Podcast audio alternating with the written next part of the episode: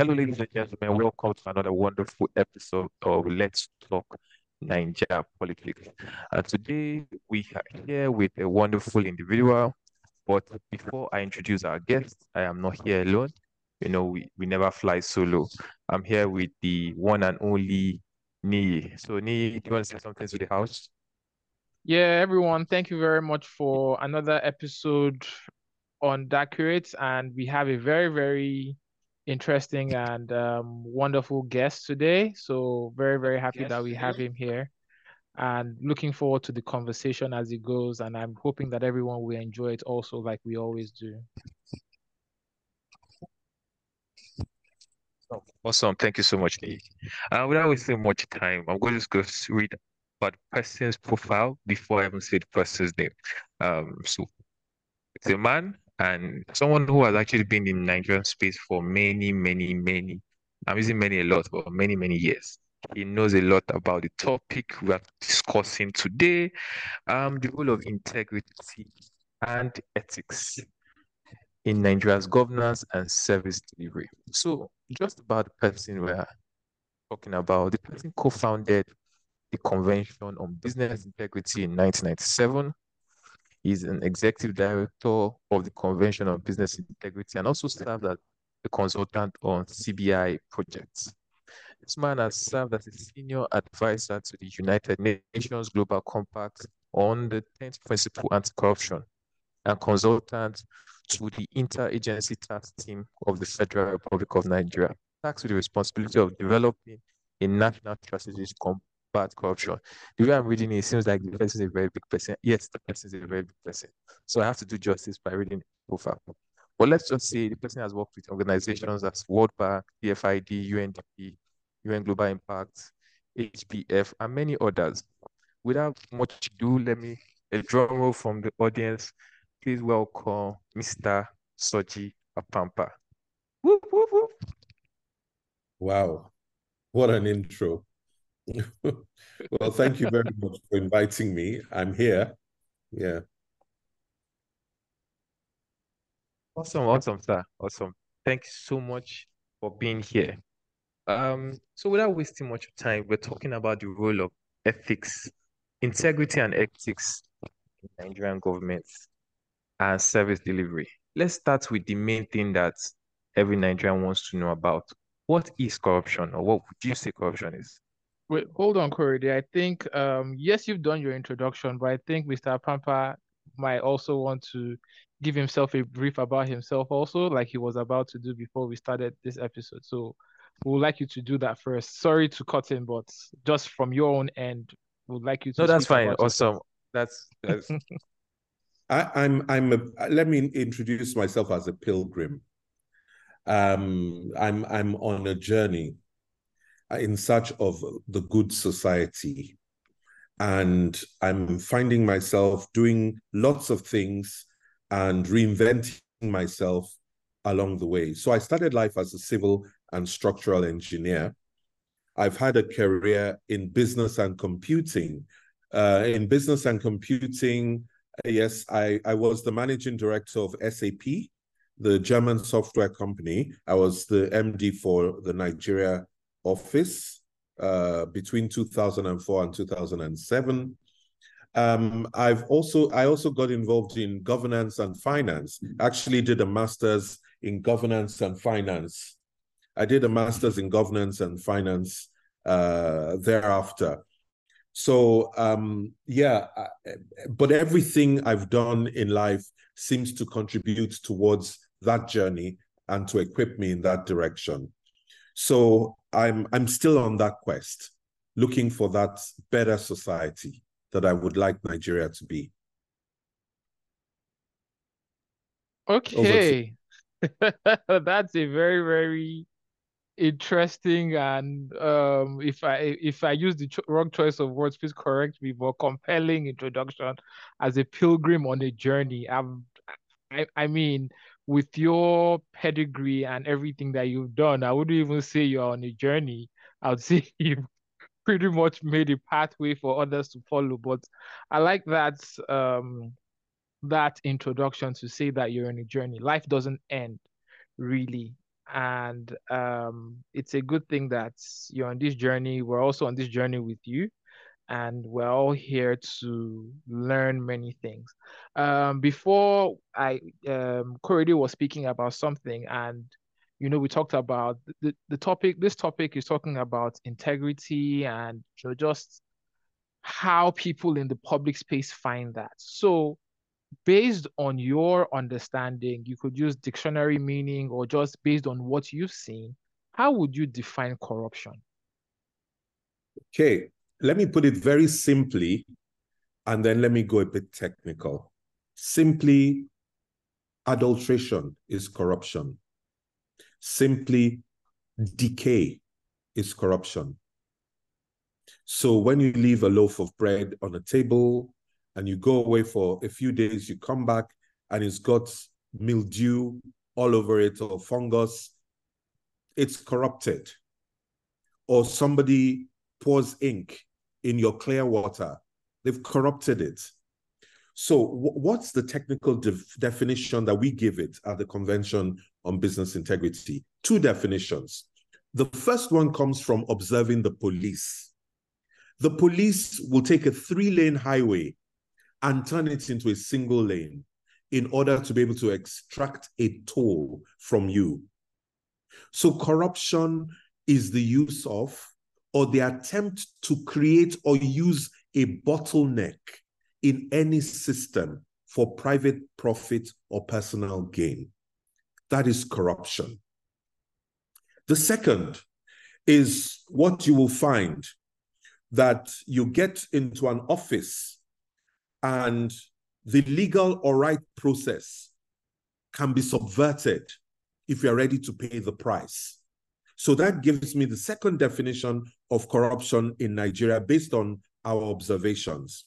That corruption is the perversion of or the attempt to pervert the legal or right process within an entity for private profit or personal gain.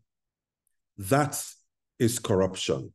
So just going by the way people do it, the messenger uh, will will make your file appear or disappear in order to be able to create his own bottleneck. The boss will use the signatures or use his in tray. The in tray can be as tall as two feet. And your file, the position in that two feet depends on whether you're paying or you are not paying. Or you find that something is supposed to go a certain way for you to be eligible, but somebody who's not eligible is on the queue with you, and you wonder how they got there. Yep, they were able to pervert the legal or the right way of doing it. For me, that is corruption in Nigeria. But in the end, what it does, it adulterates the process, adulterates systems, or it decays what is the right way of doing thing, things it forces that decay and things just go from bad to worse. That is corruption. Uh, I, I was muted, but as much as I was learning a lot from your definitions of corruption, I was also laughing in the background because you explained corruption in a way that is relatable to people, to everyone. I think, yes, ink dropping into your water is corruption.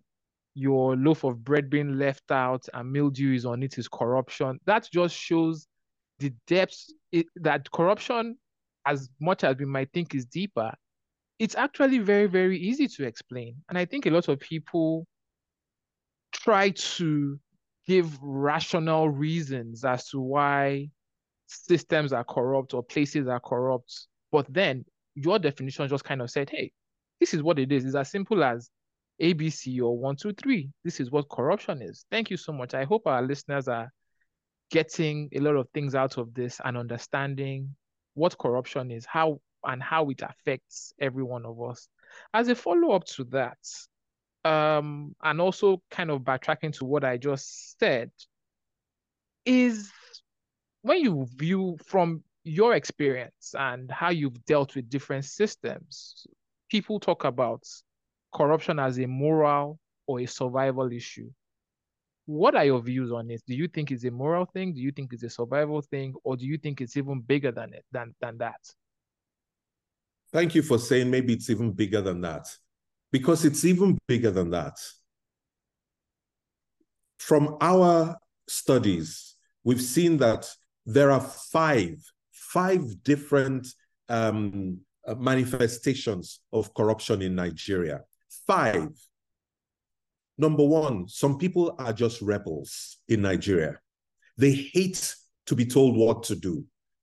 They don't care about what is the right order in any system. They just do what they like. They are rebels and they're corrupt because they're rebels. And they will use any corrupt means to get ahead. They're rebels. So it's not because um, they don't understand morality or because they want to survive. They're just rebels. The second group are opportunists. They don't care what is going on. They're out to make a buck. Once they can see a loophole anywhere that they can exploit for personal profit or private gain, they're going for it. They're going for it. And they, for me, are the opportunists. And it's not a survival issue. It's not a moral issue to them. It's just opportunity that you'll be stupid not to do it. That is the way they think. The third group are your survivalists. They say, look, if, if I can't beat them, I have to join them. Otherwise, my business will collapse. Or otherwise, I can't feed my family. Yeah, those are the ones who believe it's a survival issue. But you know, they're different from the rebels, different from the opportunists. They think that they are doing what is a semi moral thing, that they have an obligation to themselves to survive. So they believe that they're survivalists. But then you have moralists as well. People who see it purely as a moral issue. They pontificate on the issue from morning till night and never do anything about it. They are the first to say, ah, see that person. This one is cheating. Ah, this other, have you seen that headline? They will talk about it, they will share stories, but they never get up to do anything. The smallest group in our society are the principled. Those who see corruption for what it is and are ready to take their swords out and fight corruption. Very few. So you, you need to understand that the society is not caught up into uh, those who believe it's a moral thing uh, to, to, to do the right thing or those who see it as a survival issue. There's at least many shades. And for me, there are at least five shades. Rebels, opportunists, survivalists, moralists, and principled people. Wow. Wow. I'm sure the listeners, the audience, actually having a big notepad and writing down a number of, number of these things. Um, so I think maybe we'll ask the audience at the end of this episode, just put in the comment section what group you fall under. If you're a rebel, you might be in trouble. But go, moving on to the next question quickly. I want to ask Nigeria has been um, independent for a number of years. What do you think has caused the surge in corruption in our country? Hmm. You know, I, I believe that when people have a lot of fear and apathy and doubt in whether or not our collective value system can help them get ahead. So when people fear that doing the right thing can help them get ahead, they doubt it because of the environment and everything else. Then after a while, those people start to allow their standards to be eroded. That how can you uphold standards when everything around you appears bleak? Everyone around you seems to be doing the wrong thing. So you fear that you will suffer if you don't join them. But what that does is that corruption and impunity are not prevented by people in the public. And therefore, a social tolerance for corruption starts to brew. So people see corruption and they shrug that, well, what can I do? Even I have to cut corners from time to time. So nobody is really ready to deal with the issue. So the resolve to uphold formal and social controls against corruption becomes very weak. And because it is weak, then who is going to apply any sanctions to those who are doing the wrong thing when it is tolerable? You know, society doesn't really, eh, you know, it's not that deep. Is what society would tell you that look, yes, it's happening, but man, me, it's not that deep. We have to survive, we have to eat, you know. Yes, they can tell you what they like in church or in the mosque, but man, me, you, you still have to survive. And so on. So many more people then lose faith in due process.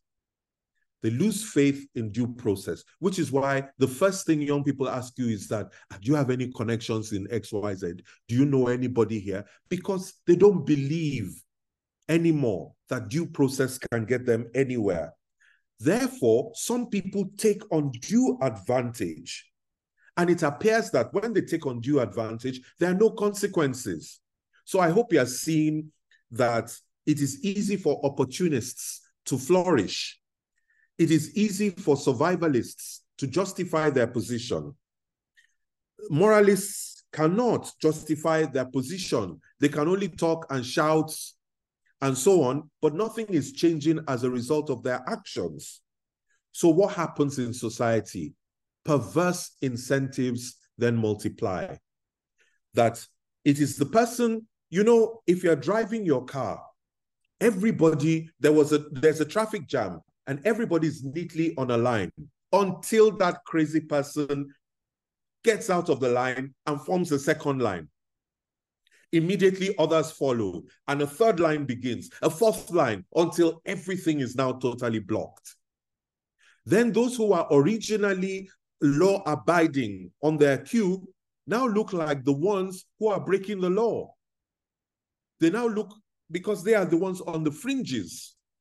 So when you see all of that and people feel it is futile, they get even more apathetic about doing anything. Now, what difference will it make? And this vicious cycle helps us to institutionalize a culture of corruption. So, over the years, we keep seeing these big headlines, and we have learned that he who chops alone dies alone. That those who chop and share, they don't get beaten up like those who chop alone. So people have learned that it's not whether you chop or not, it's how you chop. So many people are ready and they say, when I get there too, I'm going to make sure that I make my own millions and my billions. So it is these things that has caused a surge in corruption. Finally, on that issue, also because of the approach we have had to corruption. Now, Nigeria, our approach in Nigeria is that we say the faucet is broken, the pipe is leaking, water is gushing out. Nigeria will station a man beside that faucet, a man holding a blala, everybody, all Nigerians will then start coming towards that faucet with their buckets. He will chase some people to the left. The people on the right will quickly fetch. Then he will run back and chase the people on the right. The people on the left too will quickly fetch. And that has been our approach to fighting corruption. We don't do what makes sense. Common sense says change the faucet, fix the pipe, make sure it no longer leaks, if there's no leakage, people will be say, ah, it's not leaking anymore. They'll go home with their empty bowls.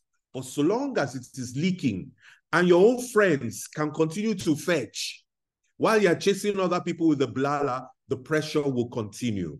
And that's why the surge continues towards corruption. wow. Wow. that, you think we planned it was, well? that was that was a lot. Um, that, that was that was a lot. I know Korede has a follow up question, but I just wanted to just add into this. You made a point about how people talk about oh, when they get there, they would also do theirs, but they will try to justify.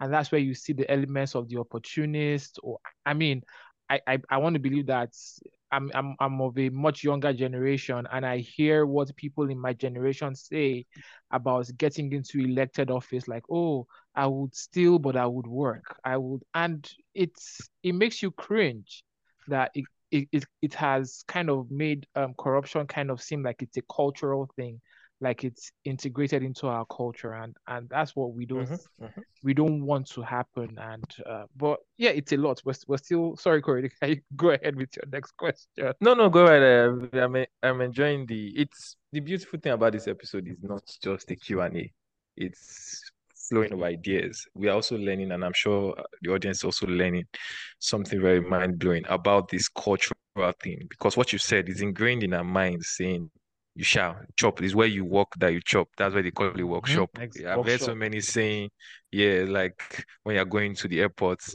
you have to declare. And we know all we if you depends on who you are, you can say what declaring is is different definitions, but it's never on a good basis. But I want to talk about the cultural thing of corruption side. And my follow-up question is based off a saying by the, the new NSA head and former EFCC chairman, um, Nuhu Ribadu. He said, when you fight corruption, corruption fights back. So if it's a cultural thing, what is the point of fighting corruption? There's a saying that goes, culture eats strategy for breakfast. If it is our culture to be this corrupt, what's the point of fighting it or even having it? Why don't we just live with our new culture? What would you say to that?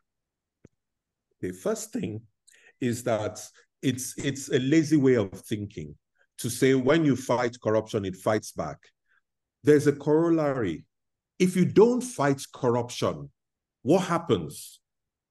If you don't fight corruption, corruption becomes a demon and it possesses everyone. That's what happens. So, yes, if you fight corruption, it fights back. But if you don't fight corruption, it becomes a demon and it possesses everyone. You are between the devil and the deep blue sea. You take your choice. What kind of society will you have, therefore, if you don't fight corruption? At least if you fight it, you have a chance of defeating it. Even if it fights back, you fight back again. You've kept yourself whole and without adulteration. But if you don't fight it and it becomes a demon, it will possess you and possess everyone around you. And God help you then.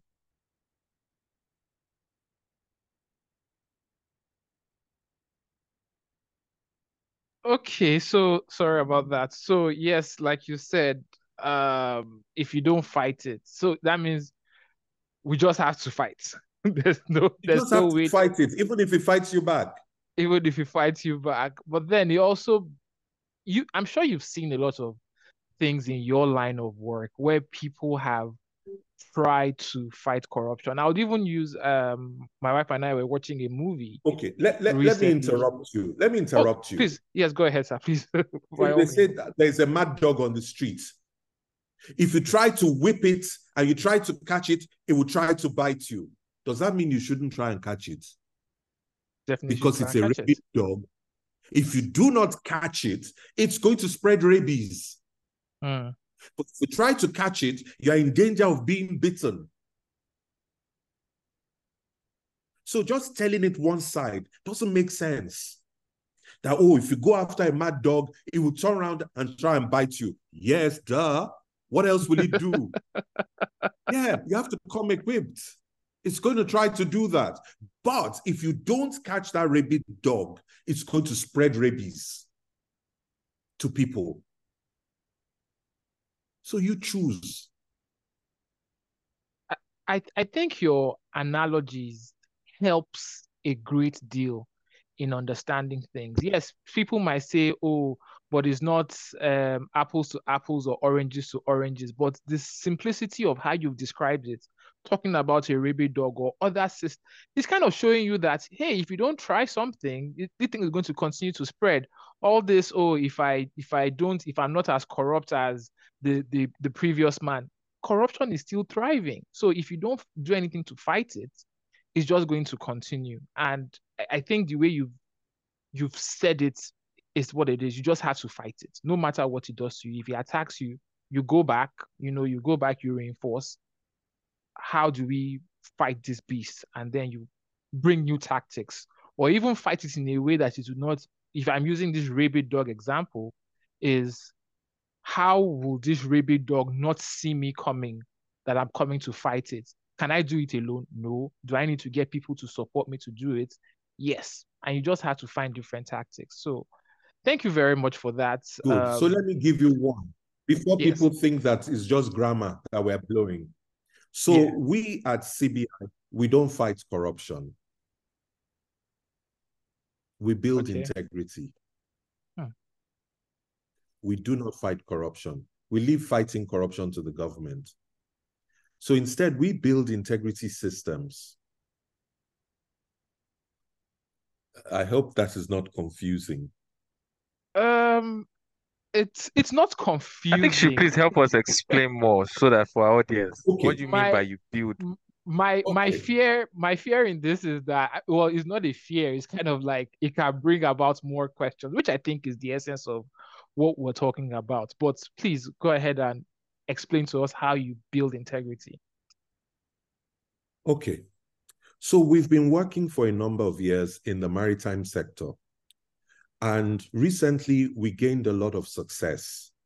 We were able to reduce the cases of demands for large unreceipted cash payments from ship captains, reduced from 266 cases in 2019 to less than 50 last year. And it fell gradually. 2020 was 128 cases. 2021 was 84 cases. It kept falling. Now, how was that achieved? We worked for several years with government counterparts on standard operating procedures. We worked on a grievance reporting mechanism so that if anybody did not follow the standard operating procedure, what can the ship captains do? They can actually report. And if they report, is there an ombudsman, ombudsperson, which is Shippers Council in Nigeria? Can they escalate the issue? Can they get it resolved? So, how do we maintain our own integrity? We're not fighting the corrupt officials. That's the job for government. And as they created these systems, it got harder and harder to hide the corruption. It was easier and easier for the private sector to point out when standard processes were not being followed. Government was more and more determined to ensure that you do not flout the processes and get away with it. And after a while, it created itself. It's now called globally the Nigerian miracle we actually won an award at the Basel Institute on Governance last year. Outstanding achievement in collective action in the fight against corruption, with Nigeria being the global best example simply because we built integrity. We don't have the power to fight corruption. So you have to look at the problem differently, like you are saying, in order to be able to deal with that thing and it can't fight you back. It can't fight you back. Well, well understood. Anyway. Well understood. Um, I'm not, all right. So, um, I have this question and no is it, it might be multifaceted. You might see it as I see it as that way. You might simplify it as you've been doing. Is there a difference between ethics, integrity, and morals? Well, yes, there is. Okay.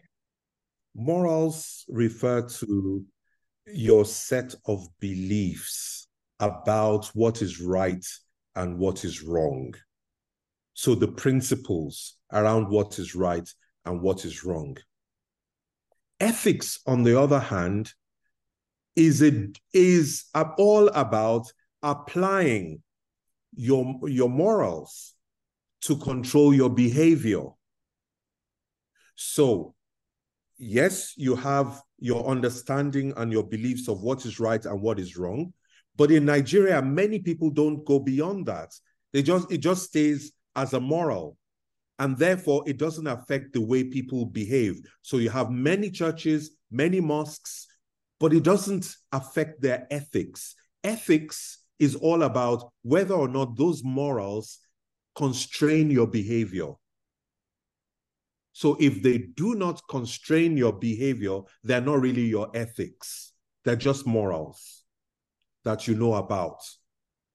Now, integrity, on the other hand, is the consistent living up to your ethical values. If you do it consistently, then you will preserve yourself. That is the energy needed to save yourself from adulteration of what you believe to be right or wrong. The energy required to stop yourself from decaying in what you believe to be right or wrong. So, in that sense, there's a difference between morals, ethics, and integrity, where morals are just that a set of beliefs, but ethics requires application. But integrity re requires consistent application over time. However, this is where they're all the same. Doing the right things and doing things right is also morality. Doing the right things and doing things right is also ethics. Doing the right things and doing things right is also integrity. The difference is that with ethics, doing the right things and doing things right, uh, applying it to yourself is what makes it ethical. And when you apply it to yourself and stick with it over time, is what leads you to integrity.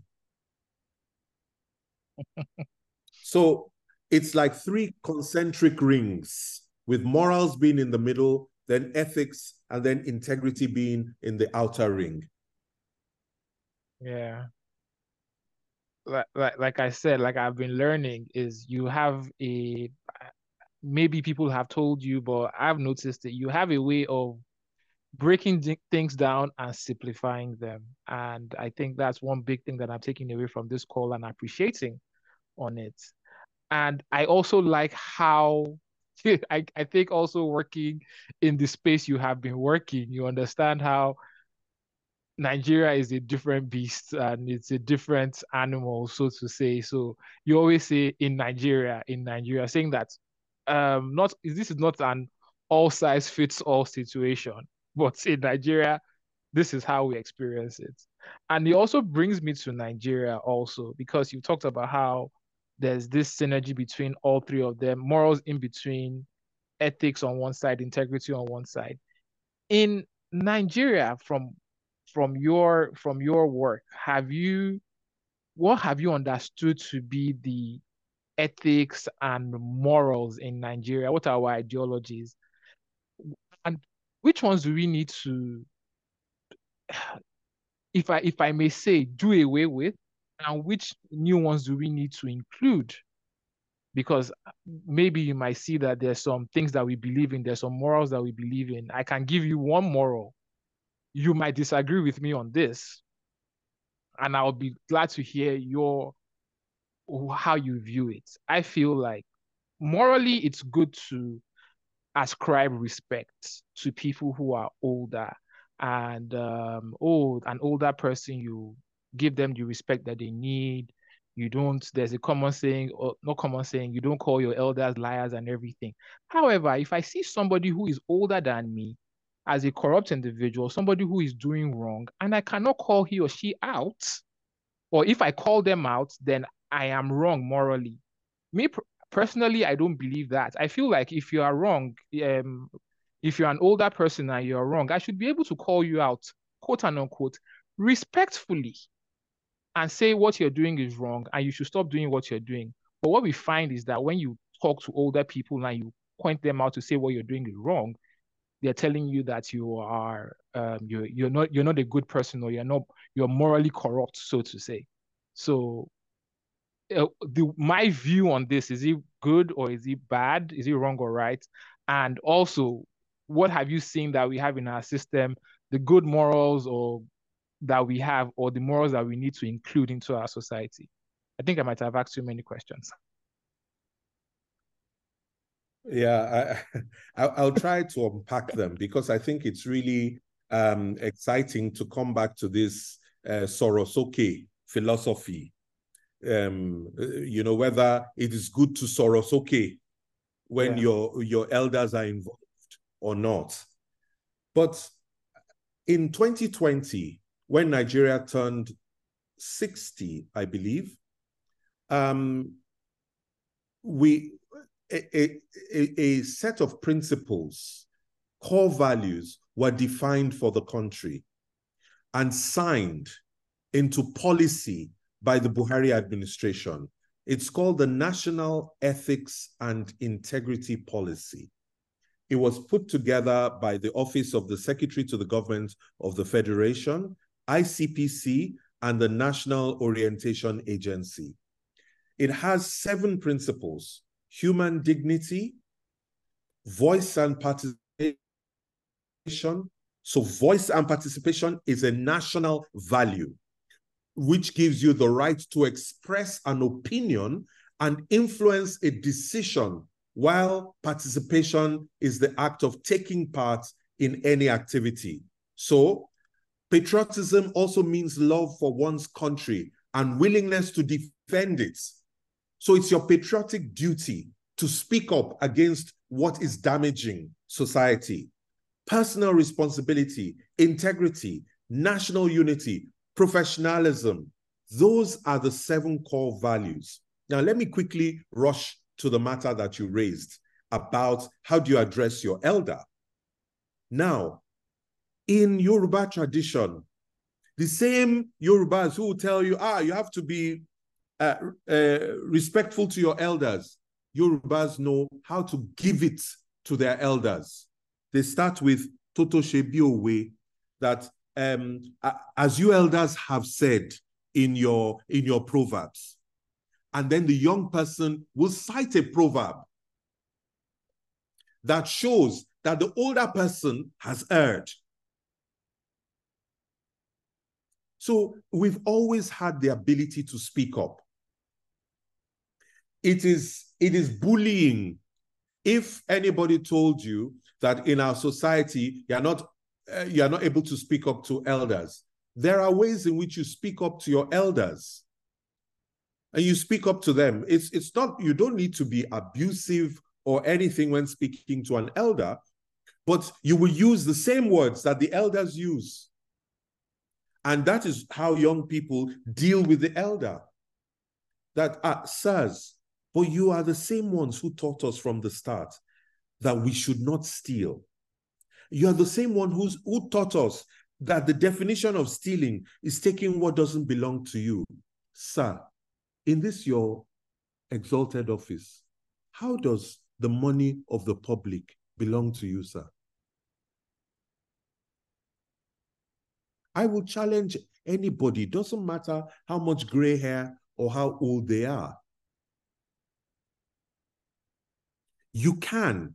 So I think it's a fallacy to say that we don't have it in our values. And as I, I, I mentioned to you just now, one of our national values is our voice and participation is a national value and it is supported by our constitution. We have a right to speak. Patriotism is also a right, it is actually expected of us from the constitution. And human dignity so you don't put me down because I spoke what is right. So I, I think there are perceptions that we have, and perhaps we need a national conversation around these things so people are more at ease um, on, on how to deal with these issues in society generally. Another wow moment, if you ask me. what do you think? when when you when you just talked about having a national conversation, I think there's a lot yeah. of yes, there's a lot of things that um we don't understand as a people. And I think that's one of the big things about what Curate is doing, though it's growing and new, is trying to make people understand that, hey, there are many things that you've been that conversations have not been had on a national level but you should be involved. If it's in if it's in policy if it's in governance if it's in politics you should be there. You should understand it. So and we're in such an amazing and beautiful age the age of social media where information can travel far and wide. So um, uh, if you have if you want to engage people of different generations and different capacities on a national conversation about, you know, just um, topics like this, I will be more than happy to go along with this and help you with that. I'll be more than happy with because it's it's one area of passion that, and I think that Curate is very very passionate about. Yes, yes. Oh wow. Um, I am trying to see how I can even see, ask the next question because I'm expecting another loaded answer. Um, so I really want to talk about um, CBI, uh, the role it has played in Nigeria over the years. So in 1997, um, I think there was at the MUSON Center, you held the Business Integrity Convention. Um, Christopher Kolade, who was, I believe, was the Cadbury MD at that time, that was, was chairman, chairman, of the day. Chairman yes, he was chairman. Yeah, was the chairman of the day. He was in charge of Cadbury. Yes. So I he wanted to know of Cadbury at the time. Yeah. Oh yes, yes, chairman of Cadbury. So yes. I want to know, since for 26 years now, what do you think um the role of, in helping to foster good governance in Nigeria? Okay. for many years, people who are activists and want to deal with corruption in Nigeria, they just look to government and they look to not just any government, federal government, and shout, You are a thief. It's you.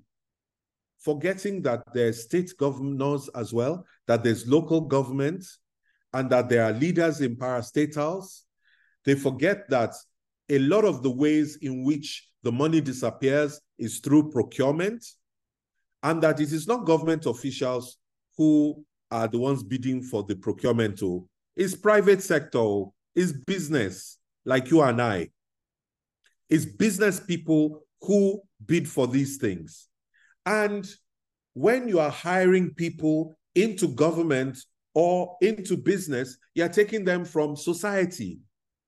So because the corruption is systemic, if you squeeze only government, it will pop out in business or society. If you squeeze only society, it will pop out in business or government. Or you squeeze only business, it will pop out in government and society. Therefore, a holistic solution must include business. It must include business. And I'm happy to say um, 2010 to 2014, we got an opportunity to develop a corporate governance rating system for the Nigerian Stock Exchange, which then became part of SEC rules. So between 2014 and last year, we um, not only did we develop, we also ran the corporate governance rating system at the stock exchange, without which you cannot get listed on the premium board of the Nigerian Stock Exchange. That's part of the work that we have done over that 26 years. But it was a response to the collapse of the equities market following the global financial crisis, 2009 2010.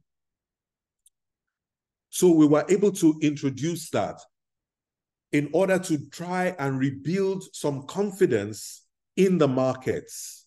So it's very important that there's integrity in business, as it's important to have integrity in government. So it's not just political governance, it's also corporate governance and governance of society that we need to do in a good way in order to have the good society that we're looking for.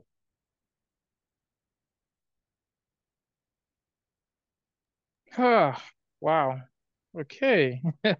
I I really I I really I'm I'm learning a lot. I'm I'm learning a lot from this conversation, and I think uh, uh, our listeners are also going to learn a great deal. Um, though I know we have to round off very soon, and I have one question to ask you, sir. Um, however comfortable you are with answering this question, I would appreciate however comfortable you are with the current administration that we have in place on your own personal view or opinion, what are your expectations? We, of course, we've talked about the federal government, and you've also mentioned how business has to be involved, and even us as individuals in ending this monster that is called corruption. But let's look at it from the federal level, from this new administration. What are your expectations with regards to transparent transparency, accountability, and also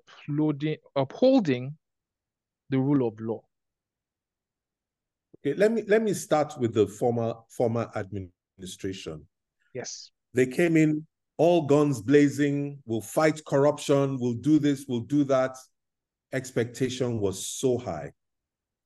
And we were all let down so badly. In fact, it, it, it let me not even go there because it, it was just such it was just such an anticlimax that particular administration. So what's my expectation of this one? Zero. Hmm. Zero. I've come not expecting transparency, not expecting trans- accountability, not expecting upholding the rule of law, but instead determining that we must engage them to ensure transparency. We must engage them to ensure accountability, and we must do the same to ensure the rule of law that we should not, our mumu don't finish. We should not leave it to any administration anymore to fight corruption. If we don't do it, they won't do it. That's the bottom line. If we don't do it, they won't do hmm. it. So we better do it. Wow. Hmm. You, so I you know, so I just I don't know when you might have another public um engagements or anything, but you would have a recording of this episode. That line that you gave, if you just want to end it with it and just do like a mic drop and leave. you can say that it. again. So mm. I want to ask the last question I will ask for today uh, before we close out this episode is what is the Nigeria of your dream? Ah, the Nigeria of my dream is one in which, for education, it's actually better for you to stay home than travel abroad. For healthcare, it's actually better for you to stay home than to travel abroad. For looking for opportunities when when you want to enter the job market, it's actually better for you to stay at home than to go abroad. Nigeria of my dreams is one in which nobody actually cares where you're from, what, what gender you are. Nobody cares. People will judge you by the content of what you can deliver, by what you can contribute to society. That that that really is the Nigeria of my dreams, where things work and they can work. But we have to stop those who are putting all sorts of cogs in the wheel for private profit and personal gain. We've got to stop them in order to get the Nigeria of our dreams. Thanks. Me, let's do a wow now. Actually, yes, it is a combined wow moment. As the Gen Z or mid generation say wow a wahoo moment. Okorede, you're not Gen Z now. Don't don't come on. Hey, see, don't I can decide. I, I can decide which generation I belong to. We that were in Gen Z, we know ourselves.